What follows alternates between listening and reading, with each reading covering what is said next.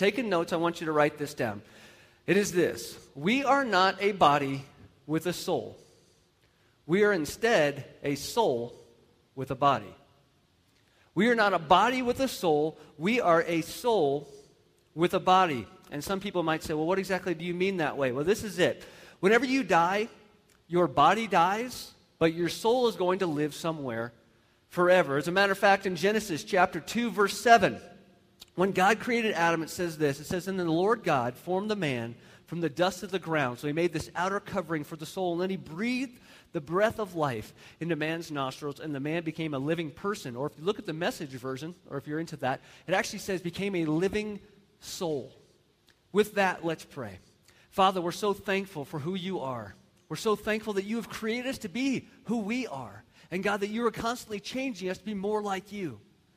God, I pray for every person in this room as we get into this series that, Lord, it's not my message, that it's not coming from a book, but Lord, it's coming straight from you as it speaks to our innermost being, our souls, and how our souls are. And as we look at this, God, I pray you speak to us and you guide us over the next four weeks. Pray it in your name. Amen. We are not a body with a soul, but we are a soul with a body. I think some people might still be having a, a little bit of a hard time. And as we, as we talk this morning about this soul detox, you might be trying to figure out, well, why are we going this way? The best way I can explain it is this. How many of you here, just by a show of hands, grew up in a house where your parents smoked? Okay, I did too. I grew up in a house where my parents smoked and my aunts and uncles smoked, my grandparents smoked. When I was a kid, I think everybody smoked. There wasn't the Surgeon General's warnings, there wasn't all that stuff on all the packaging, and that's just the way that it was. And what I realized is that eventually my parents quit smoking. And my aunts and uncles and my grandparents didn't. What I realized is as my house became smoke free and you went into a house that wasn't smoke free anymore, there was a difference all of a sudden. You could smell it, you could feel it. And even though you'd become a little bit accustomed to it while you were there because you'd grown up in it or whatever, when you would go back home, it would be stuck on you. And you could smell that you'd been there. And I began to realize that as a kid, no matter where I went, that's kind of what I smelled like, because I always had smoke on my clothing from my parents doing it. But not only did it stick to my outside, I was breathing it in. And we all know it now as secondhand smoke. That wasn't a big deal when I was a kid, that wasn't anything major mean, kids are smoking, adults are smoking, everybody was smoking. It didn't, it didn't become a real big deal, but now secondhand smoke and Surgeon General warnings and all those things, and you see all that. But as we breathed all that junk in, and, and we took it all in, we didn't think anything about the toxins that were going into us, these poisons, these secondhand smokes that were going into us. Well, I think the same thing happens in culture. We get so used to just kind of hanging out in the room that is secondhand culture we become desensitized to it. We forget. We become accustomed to the smell. We become accustomed, and it sticks to us. And not only does it stick to us, we also breathe it in. And one of the ways we get rid of it is by detoxing. And that's how you get rid of it out of your system when it comes to smoke and secondhand smoke. And you know, I remember when I my parents quit smoking and we would be doing athletics, I had a whole lot easier time breathing. It's amazing how that works. But it was because things were being cleaned out of your system and being detoxed. And the same thing we're going to do here with the soul because we're in a culture that's constantly pouring junk into us.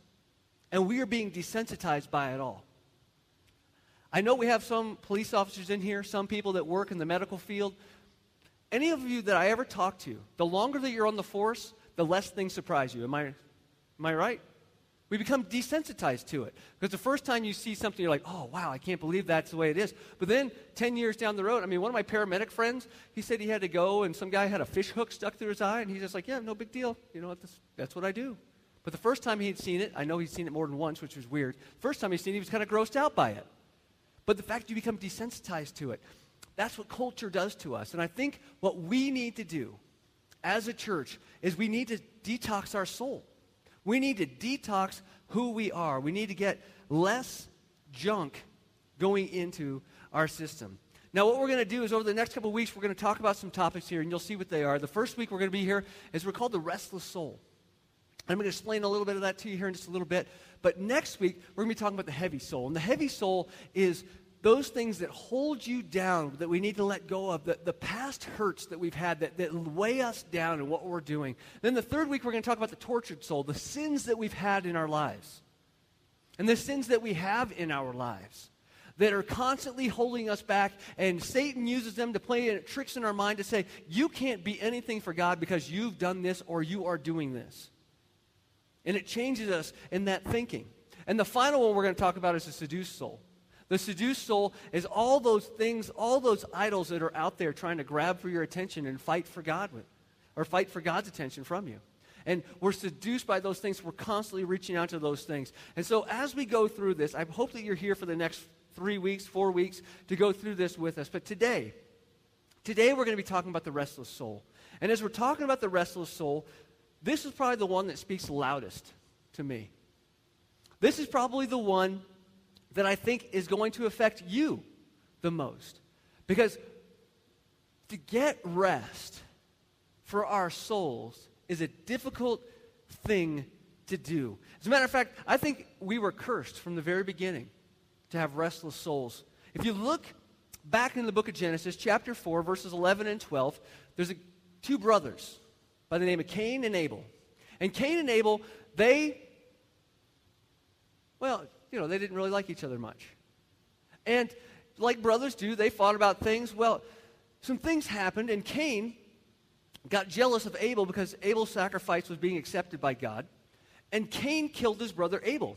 And because of it, God curses him. Listen to this curse here. It says, Now you are cursed, verse 11, and banished from the ground which swallowed your brother's blood. No longer will the ground yield crops for you. No matter how hard you work, from now on you will be a homeless wanderer on the earth. But if you read the NIV version, it actually says the restless wanderer. And I think that curse came down to me because I cannot sit still for anything. I don't know about you, but I'm constantly moving. My foot's always twitching. When I am sitting still, my mind is going 100 miles an hour. Anybody else in here like me? Okay, good. I'm glad I'm not alone. That's a problem because God doesn't want us to live that way. That is a real problem to be that restless all the time. I kind of wrote some things down and I thought, this fits my profile, and maybe it fits yours as well. We're always searching but never finding. We're always interested in everything but satisfied by nothing.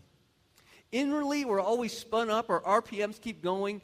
We try and find rest for our bodies, but we never really find rest for our souls. We're anxious, we're tense, we're worried, we're concerned. Our minds just don't know how to shut down. Even at night, we're busy. Whether we're busy moving or we're busy thinking. And I'm not sure if you remember back into uh, it was May. We did our ninja character assassins, and one of the assassins was busyness. And I asked you guys, you just need to slow down.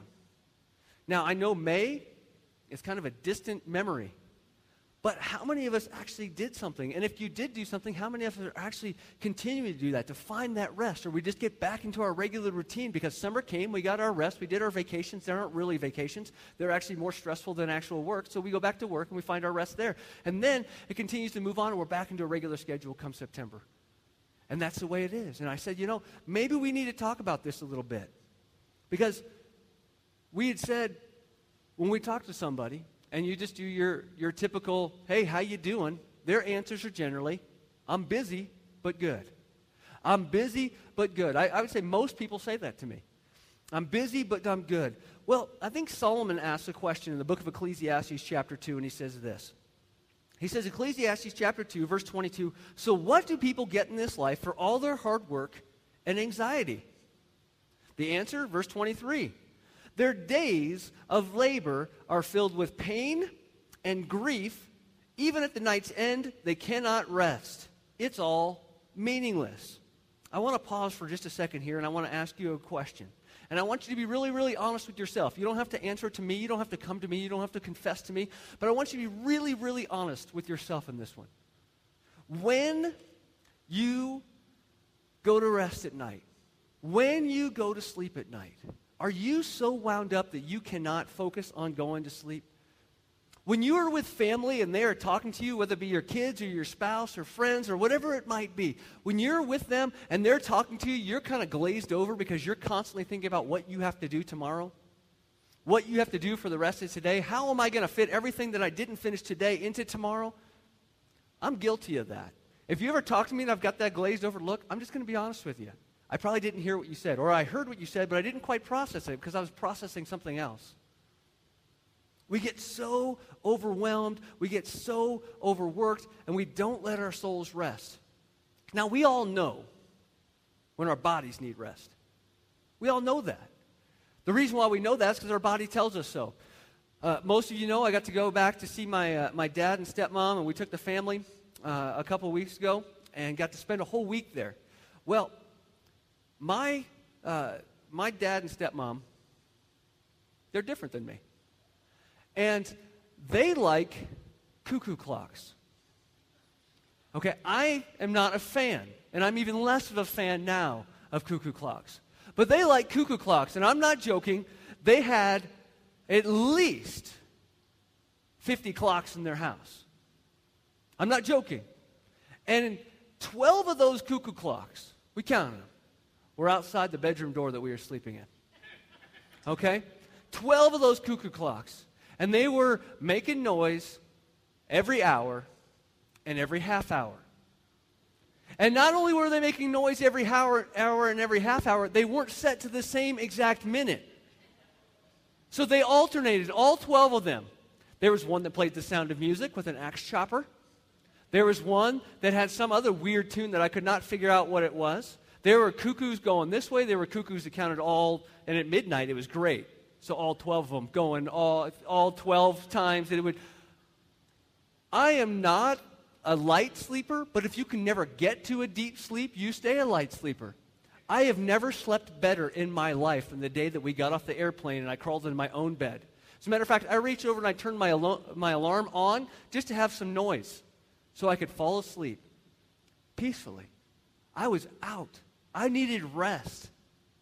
And not only the fact that we are doing everything that we did, all the walking around Washington, D.C., all the walking around Baltimore, all that stuff, but not getting to sleep at night was crazy.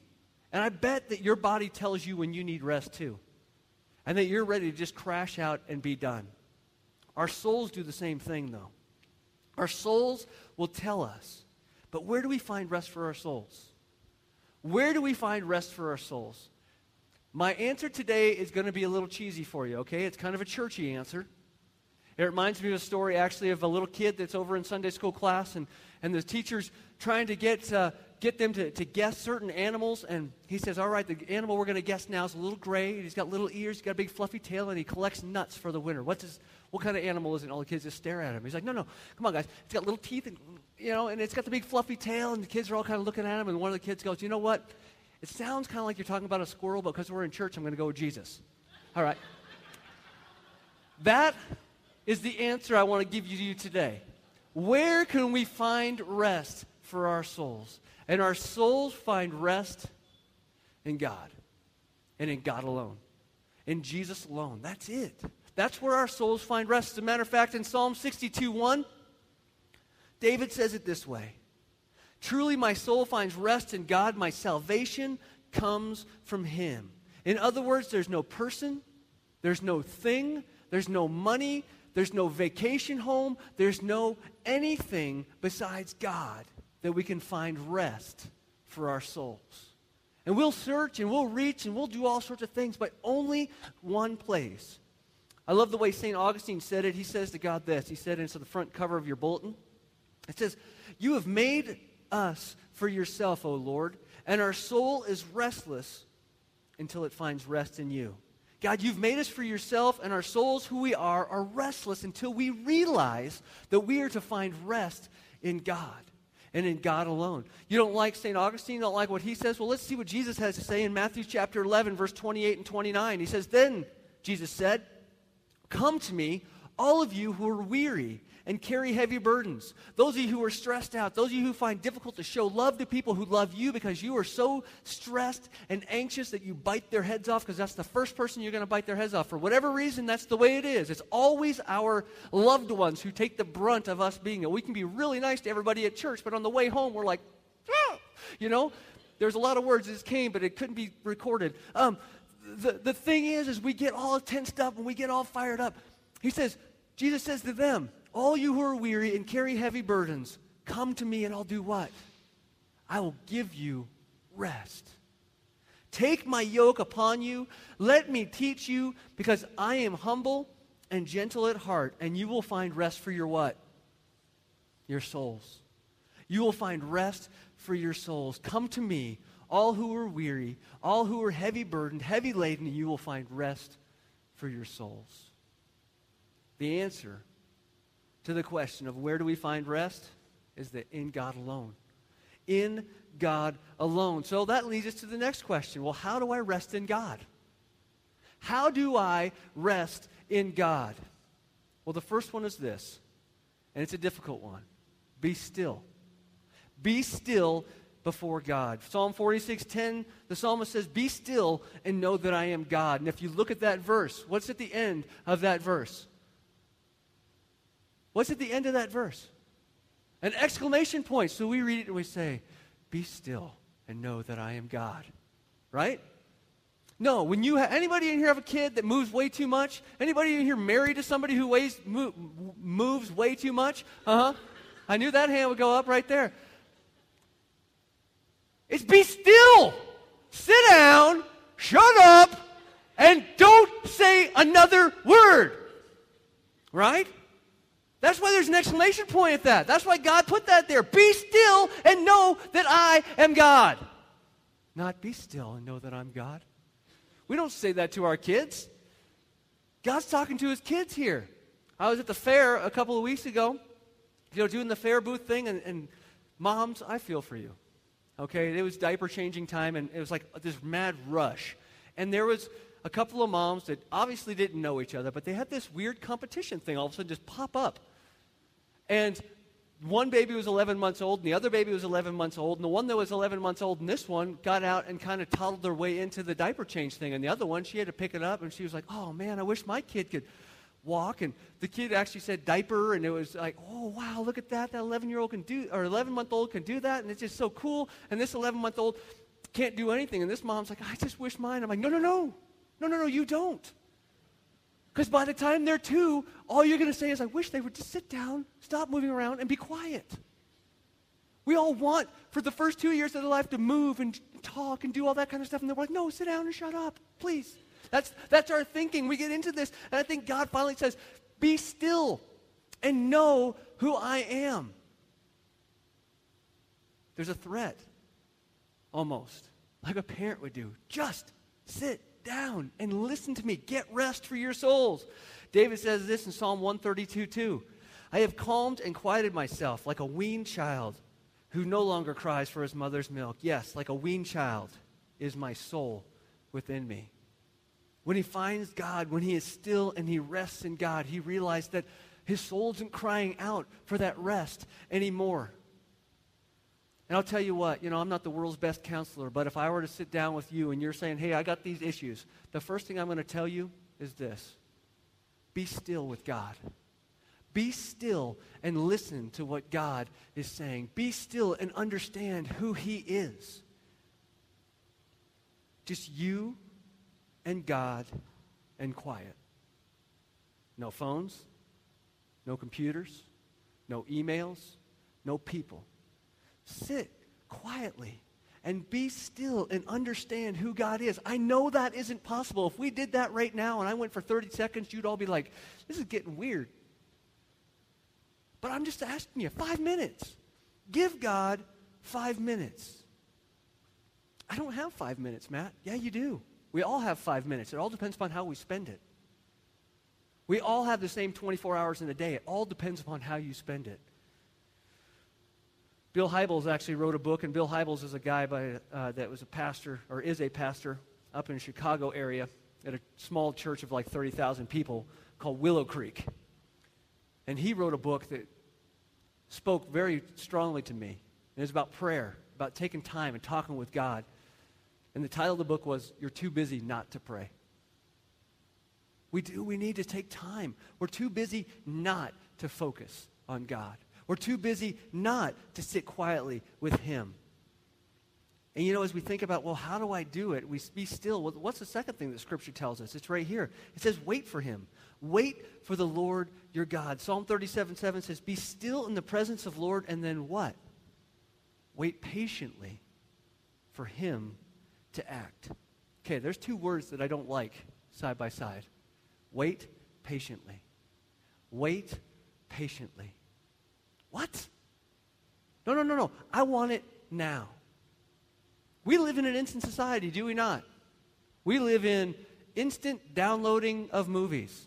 We live in the whole fast food microwave meals. We live in that whole thing of, God, give me patience and give it to me now. That's our prayer. That is what we ask for. We're constantly on the move. We don't want to wait for anything.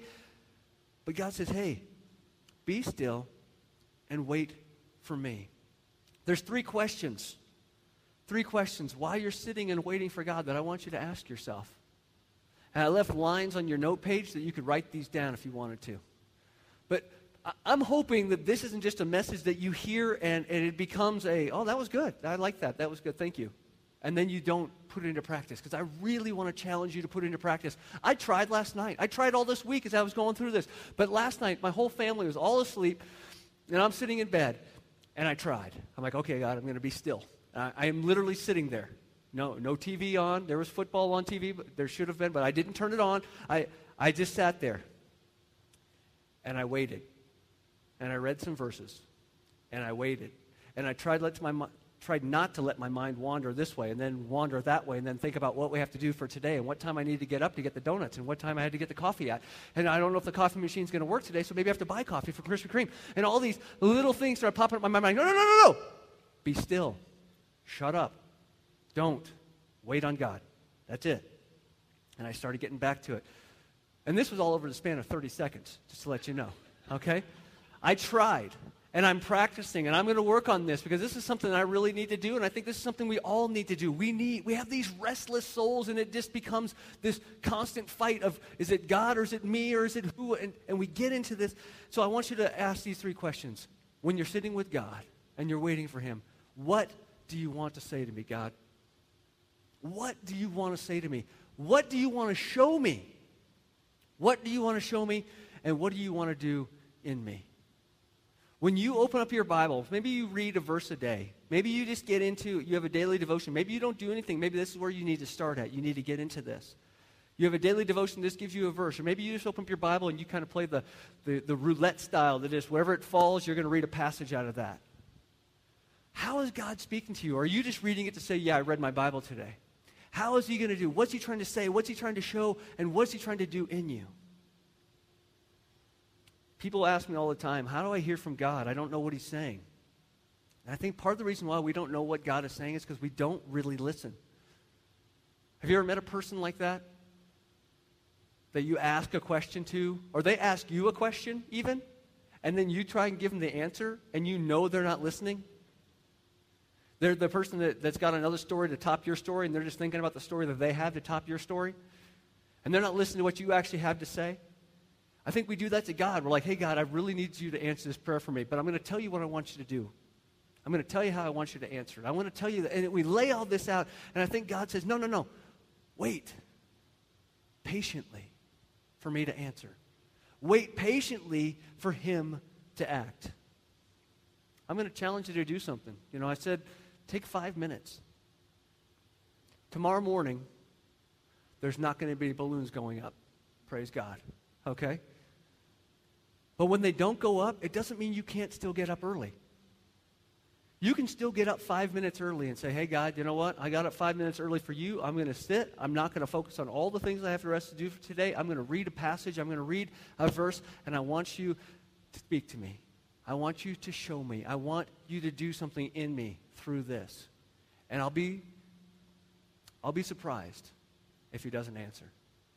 I'll be surprised if he doesn't show you something, and you would be too. Because that's what God wants. He wants us to wait. He wants us to be patient. Because guess what? This is something that I am learning. God will take care of the rest of the world while I'm taking five minutes to find him, to seek him. God will take care of the rest of the world, including your kids, including your spouse, including what's going to be for breakfast. He will take care of all those details. They'll come. It's all going to happen eventually. Sit and wait and be patient with him. Psalm 130, verses 5 and 6 say this I am counting on the Lord. Yes, I am counting on him. I have put my hope in his what? His word. I have put my hope in his word. I long for the Lord more than centuries. You guys know what centuries are? They're night watchmen. I long for the Lord more than night watchmen long for the dawn. Yes, more than night watchmen long for the dawn. Well, why does a night watchman wait for the dawn? Because their job's over. They get excited about it. I worked security in college. I worked security at the airport, and I had side duties where I had to work the night shifts at, um, as weird as this is, at Sizzler. Um, because Sizzler had gone out of business and they were afraid their employees were going to come and destroy the place. So um, they put security guards inside. And I'll tell you, there's nothing boringer than sitting in an empty restaurant um, from midnight till noon. Okay? A 12 hour shift of sitting there. That was it. And I'll never forget when the sun would come up, man, I, my heart would just leap because I knew I only had five hours left. I was excited. And you've probably been that way. And you know what? That's the same thing that God, he's talking about here. The way that a night watchman watches for the dawn, because when the sun comes up, their shift is over and they get to be done and they get, they're excited about what's to come. And you know what they also know? Is that every morning since the beginning of time, the sun has come up. So they know it's going to happen. They know it's coming. They're just waiting for it to actually get there. And that's the same way we are with God. We are counting on Him. And you know what? We know it's going to happen because it's happened since the beginning of time. Be, wait, be still and wait. The third thing is, is take just a moment and reflect on God's goodness. Reflect on God's goodness. Here's the thing so often while we're being still and while we're being patient and waiting, our minds will wander. And it's going to wander about what needs to get done and what this day is going to hold. But let me tell you, Focus instead on what God has already done. Focus on His goodness, on His grace. Psalm 116, starting in verse 7, says this Let my soul be at rest again. Why? For the Lord has been good to me. Reflect on what He's done. Reflect on His goodness. Reflect on His grace. Reflect on His answered prayers. Reflect on the prayers He hasn't answered yet. Verse 8, He says, He has saved me from death. That's something we can definitely definitely reflect on. My eyes from tears, we can reflect on that as well, and my feet from stumbling. He has saved me from death, my eyes from tears, and my feet from stumbling. And so I walk in the Lord's presence as I live here on the earth. That is something, that is something we can definitely focus on. In this season of busyness, I know that, that everything is getting ready for tomorrow. And you know what tomorrow is? It's just another day. And I can think about, man, God, you have done so much for me in the past. Can't we focus on the fact that He's already in tomorrow? That He is not bound by time, that He is not bound by those things. So, what He has done in the past, He has got His hands in the future as well. He's got His hands on tomorrow and He's got His hands on today. He's got His hands on us and He is guiding us. And sometimes we put God in this little box and we say, well, God, you probably can't handle this. I need to take care of it. It needs to be about me. But it's not. It's not. We need to focus on who God is and what He has done. There's that verse in Jeremiah that says, For I have plans for you, plans to prosper you and to bless you, not to harm you, but to give you hope and a future. We worry about tomorrow. We need to realize that God is already there.